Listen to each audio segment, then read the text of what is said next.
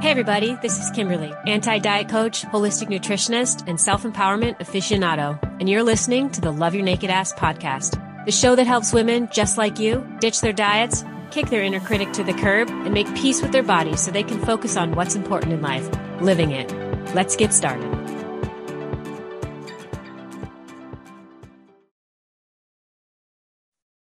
Hey, hey, welcome to the first episode of Love Your Naked Ass. I can't tell you how excited I am to have you here with me today and to share this episode with you. This has been a long time coming. I've wanted to create a podcast for years. And the truth is, I was afraid to hit record. So I'm sure with a title like Love Your Naked Ass, you probably have some questions like, who the hell is this girl? And what the heck is this show going to be about? Well, listen, I can answer these questions in various ways. But let me start with this. I am just like you. I'm a wife. I've been married for 17 years. I've been with him, hmm, I think 25 at this point. So more than half my, half my life. I'm a mom. I have a gorgeous 14 year old teenager. He is awesome. He's a very well rounded, very kind child. I'm so lucky to be his mom. And of course, I'm completely biased. I'm a fur mom. I have three little ones here. I have two Yorkies and a Morkie, and they, they, they are the entourage I never really wanted. Just kidding. No, seriously. They are my entourage. They are my protectors. They follow me everywhere. I can't even pee in private. I'm a recovered anorexic, which we're going to get to in a bit. I'm going to tell you a little bit about my story, and I'm sure I'll be sharing bits and pieces throughout every episode as we move forward. I'm also a breast cancer survivor. And honestly, ladies, I had my first mammogram and I thought my husband was punking me. I could not believe I heard the C word. And again, I'm sure I'll be talking about that in an upcoming episode. Currently, I work a nine to five job and I'm obviously here with you starting this podcast, but I also have a health coaching practice that I'm building, or actually, I should say, rebuilding in the evening. So, my nine to five, I manage a digital advertising house. And then, of course, my health coaching practice is all about making you feel amazing. We talk about nutrition, we talk about self care, we talk about self love, and how to kick your inner critic's voice to the curb. Listen, the most important thing I want you to learn of who I am is that I'm a girl on a mission. And we don't know each other that well yet, but I got to tell you, you talk to any of my girlfriends, they will tell you when I'm on a mission, watch out. My goal in life is to leave a mark on the world. It's, it's essentially to leave the world in a better place. A few months ago, I'll quick tell you a story that kind of made me giggle.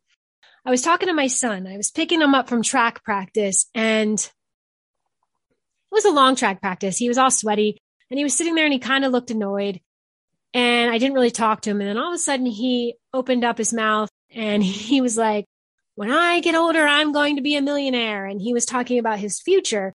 And you know how kids are. They think they're going to be like the next Xbox superstar or they're going to be, you know, the next professional Michael Jordan and dominate the basketball court or the football field or whatnot. My son wants to be the next Usain Bolt.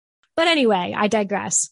So we were talking about this and he was telling me uh, all about this story he had conjured up in his head about how much money he was going to make and what kind of car he wanted to drive and all the things. And I kind of giggled and said, huh, that sounds awesome. And he said, yeah, and I'm going to make so much money, I'm not going to know what to do with it. I was like, again, awesome goals. But let me ask you a question. What mark are you going to leave on the world? He kind of looked at me puzzled and he said, What? And I said, Seriously, at the end of the, your life, nobody really cares about what you did for a living. What impression do you want to leave? How do you want people to see you? Or remember you by? And he's like, I don't know. And he's like, How do you want to be seen? And without any hesitation, I turned to him and said, Easy. I want to help women and show women how amazing they really are without having to change anything about themselves. My son kind of laughed and he scratched his head and he said, Well, mom, you're going to have to come up with something new because you already do a great job of doing that. Gotta love that kid, right? But I have to tell you, that conversation, that one conversation that was what, a five minute banter between a mom and her son is literally the precipice for this podcast. It was the pin that stuck, right? Because I said I wanted to start a podcast for years and I was too afraid of probably what people thought. The good news is maybe it's age, maybe it's because I'm wiser, maybe it's because of my life experience. I don't give a shit what people think of me anymore. But what I do want is to leave a legacy, even if it's helping change the world one woman at a time. So this show is my way of leaving a mark on the world. Like I said, if I can help one woman, maybe that's you, stop using the scale as a way to measure your worth, just throw it out the window. If I can help you see the absurdity of starting another diet come Monday morning, let's be clear, ladies. You can start again tomorrow. We don't need to wait till Monday. I'm not sure where that came from. That's just a pet peeve of mine. If I can help you change the way you speak to yourself, I mean, let's think about this, ladies. Would you talk to your best friend the way you talk to yourself? Hell no. I mean, seriously, we're the meanest people to ourselves. It's got to stop. And if I can help you finally look in the mirror and love what you see back, then guess what?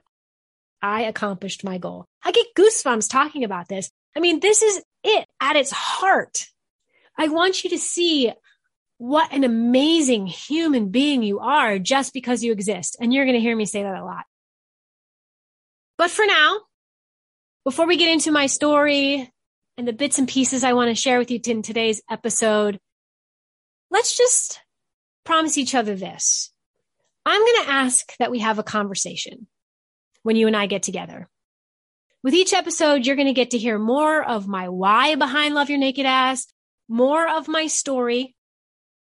And I also imagine and hopeful that you're going to ask me questions so I can have the pleasure of answering those questions. And I honestly foresee interviewing other women, luminaries who not only shine their light on the world in their own way, but also have a really powerful story that got them there. So to mark my first episode, I want to share part of my personal story. It is the beginning. and I'm going to ask you to bear with me because I may end up shedding some tears. I cannot talk about this typically without getting a little bit choked. But if I'm going to ask you to get vulnerable, then I damn well better too. So let's start from the beginning. My defining moment happened 30 years ago, totally aging myself right now. I was 16, a junior in high school. To give you some background, I was a normal teenage girl.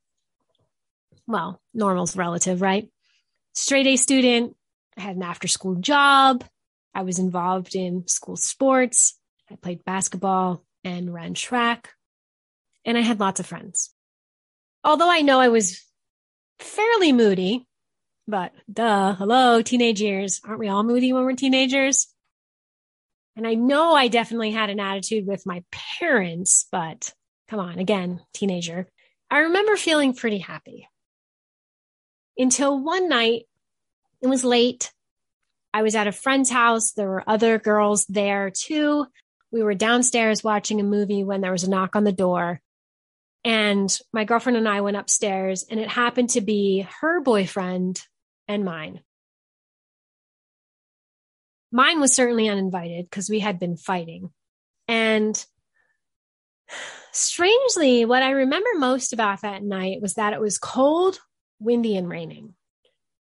And I remember standing in the kitchen and we were arguing And to be honest with you, after 30 years, I don't remember what the argument was actually about. I mean, what do you argue about when you're 16? I don't even recall exactly what I said, but I know I was angry and I know I asked him to leave. He refused and got a little irate with me, which didn't sit well with me at all. Because even back then, I took very little shit from people. But the next thing I knew, I felt the handle of the refrigerator in my back. He was so angry at me, he grabbed my arm, and when I pulled away, he pushed me. And that kind of was the last straw for me at that time. Told him it was over, and I was like, I don't want to date anymore. This isn't working out for me. I know I got an apology, something along the lines of, I'm sorry, don't do this. And he started to get loud and I started to get a little bit squirmish because, like I said, there were other people in the house and I wasn't even in my own home. So he had asked if he could talk some more.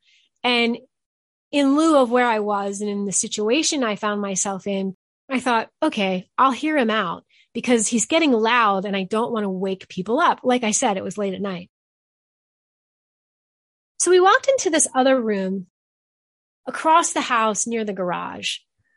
I'm pretty sure it was near the garage, and it doesn't even matter, but this is just my recollection of this night. He started apologizing and rubbing my arm, and then it was like a freaking blur. Like within a matter of minutes, I found myself pinned underneath him. And I remember pushing and pulling and like trying to get out from underneath him but I couldn't. And I know I tried to scream and I know words came out of my mouth, but they were so quiet. I could barely hear them. And I don't know if you've ever experienced anything like that, but it's just like I felt fucking helpless. Like I felt helpless. Everything after that kind of just goes dark, to be honest with you. I remember getting up and he wasn't there. He he ran off. Like I I I did finally get out from underneath his hold. But the next memory that I have from that night is literally me sitting in the bathroom on the toilet holding a hand towel, cleaning myself up. And recognizing that there's blood stains on this towel that wasn't mine. When I stood in front of the mirror that evening, it was like I was looking at a stranger. I couldn't even recognize who was staring back at me. It was the strangest feeling. It was so unnerving. The person looking back at me was so angry and they didn't fit in the mirror. And that sounds absurd, because you a mirror is a reflection of yourself. And I'm five foot eight, 120 pounds. Like I should fit in the mirror. And this person looking back at me did not. And I didn't really think much of it at the time. All I know is that I knew I had to collect myself and find my way back downstairs without anyone knowing anything had happened. So I took that hand towel, I wrapped it in a ball, shoved it in my sweatshirt, threw it in my bag when I got downstairs and cried myself to sleep. Fast forward a few months later, it was like nothing had happened. I literally buried that so deep, I told no one. The one girlfriend who was asking me some questions, who I think to this day still has an idea, gave me some lame ass excuse of boys will be boys. And I just shut down. So I pretended it didn't happen. And I thought that I went, I did a good job, right? I thought that I was over it, that I had moved through it, that I was fine with everything. And the truth was that I wasn't. I spent my whole entire senior year in self destruction mode and didn't even realize it. And what really ended up happening was through the denial and the shame and the guilt that I had felt around this incident, all I really did was open up a can of worms that led me down this crazy path. This path that led to anorexia, to body dysmorphia, and exercise bulimia. In the beginning, listen, it was innocent. It started with exercising and then a little bit of over exercising. I mean, listen, I never exercised outside of my sport, my athletics from school. So I would go to practice, I would hang out with my friends and we'd go to the park and go hiking, but I wasn't like a avid exerciser. I didn't go to the gym yet or, you know, do those VHS tapes. Yes, I'm totally dating myself again. Or, you know, putting in a DVD to an exercise workout routine. It just didn't happen. But all of a sudden, here I am waking up at three o'clock in the morning, inserting the VHS, working out for 45 minutes, and then pretending to go back to bed. So my parents thought I was still asleep to wake up at six and do the same thing over again, walking downstairs, putting the VHS in, exercising for an additional 45 minutes. And that was all before school. At that point, I was just over exercising. Then I found running and I would run a mile. Then it was two, then it was three, then it was five, then it was 10. And hell, by the time I went to college, I was running 22 miles for fun. Then the food issues started. Because what I realized with exercise is that I was changing my body and it was something that I could control and something that took up space in my day. What I know now is the fact that I used it as a scapegoat to deal with that night. It's funny how you learn things later in life and you sit there and you're like, wow. If I knew then what I know now right? So back to my food. Once I realized I could manipulate my body through exercise, I started to wonder how it would feel if I controlled my food. And I didn't, I didn't wake up one morning and be like, I'm going to control my food. No, not at all. It was completely like just started to happen. It's not something I set out to do, but once it started, I could not stop. I would hide food. I would flush it down the toilet. I would throw it in the trash can. I would pretend to eat in front of my parents and move food around. It would not be abnormal for me to sneak downstairs in the middle of the night to exercise. It was not abnormal for me to lay in bed at night and do a thousand leg lifts on the left and a thousand leg lifts on the right. It was pretty crazy. And then college got came and I went off to college and it inherently got worse. Now, college is supposed to be this great time of your life, right? You have this newfound freedom and you have this autonomy that you never had before. And in my circumstances, it just perpetuated the illness. It perpetuated my issues. Without having parents around to kind of monitor my behavior, it just got worse. At one point, I was literally working out six hours a day and eating a bagel with jelly. And if I got hungry in the evening, I used coffee to curb my appetite. So here I am, completely drained, physically just burnt out, hopped up on caffeine with no nutrients in my body. So of course, my academics were starting to suffer. Of course they were. I was a straight A student. So going from a straight A student to a C or even a D student, that wasn't who I was. That was a sign for me that there was a huge issue. I remember this one time, I don't even remember the class and it really, it doesn't matter, but there was this one class that I was not doing well in. In fact, I think I was on the verge of failing it. I know I had a D in it. I might have even been failing the class. All I know is that I needed to get an A on this next exam so I could pull my grade up. So when my parents looked at my grades, they wouldn't bite my head off. And I remember studying for days and I kept reading the same thing over and over and over again because I couldn't concentrate because I had no nutrients to feed my brain. I literally was hoping that I would learn from holding the book and then the worst happened. I fell asleep the night before the exam, almost didn't wake up to take the exam with the book on my head, praying and hoping that I would learn through osmosis. Can you imagine?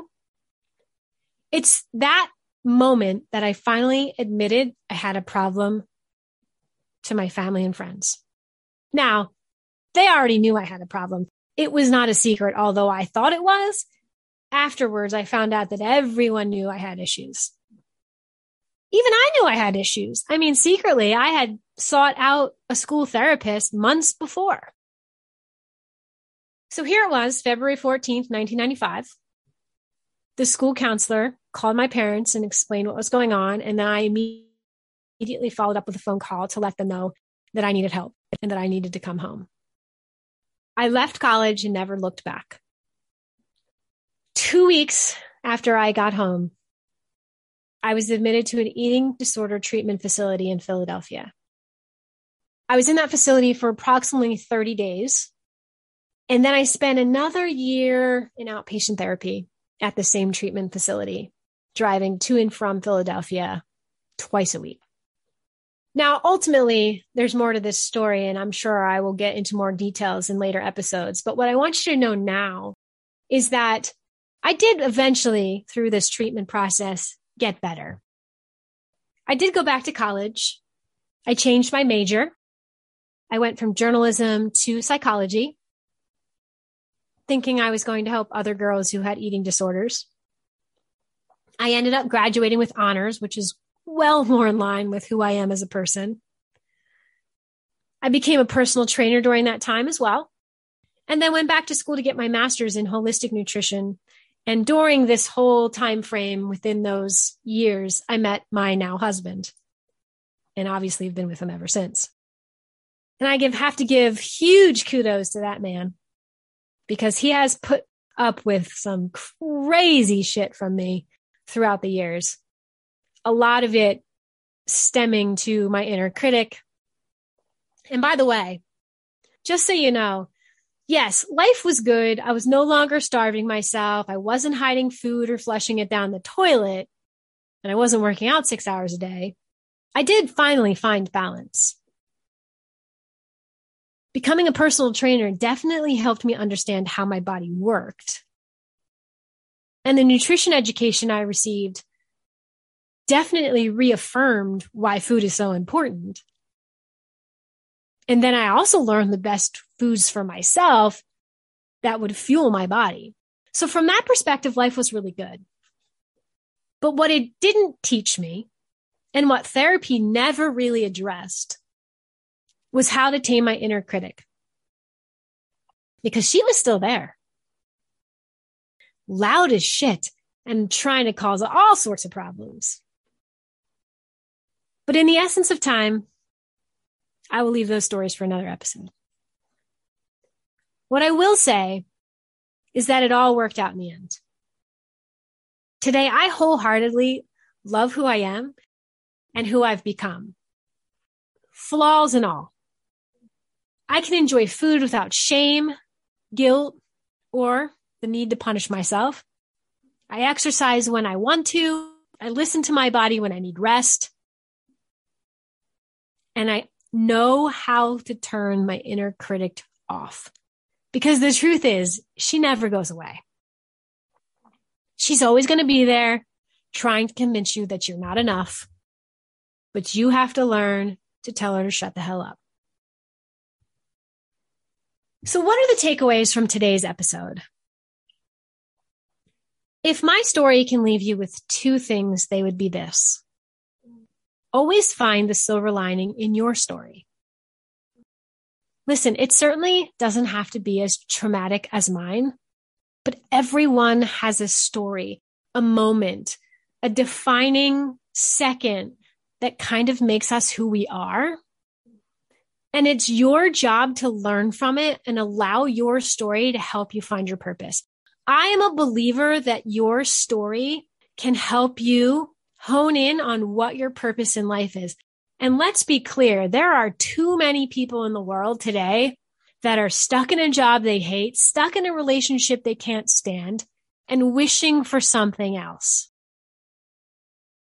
And what I want you to do is lean into your story Because I'll be honest, if I didn't lean into mine, if that night never happened to me, I wouldn't be here with you.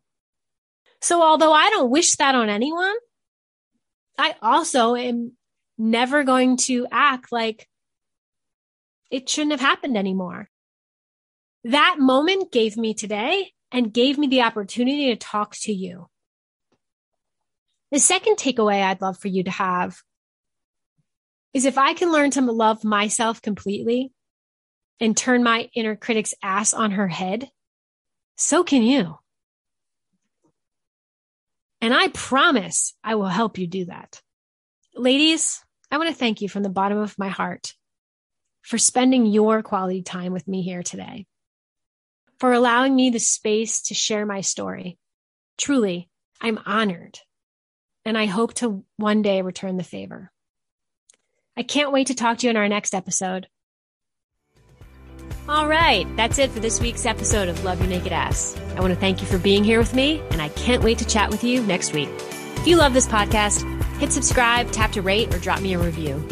And be sure to follow me over on Instagram at Kimberly Riggins and join my free Facebook group, The Happy Healthy Body. Again, I'm Kimberly Riggins signing off, wishing you peace, love, wine, and of course, an abundance of chocolate. I'll see you next time.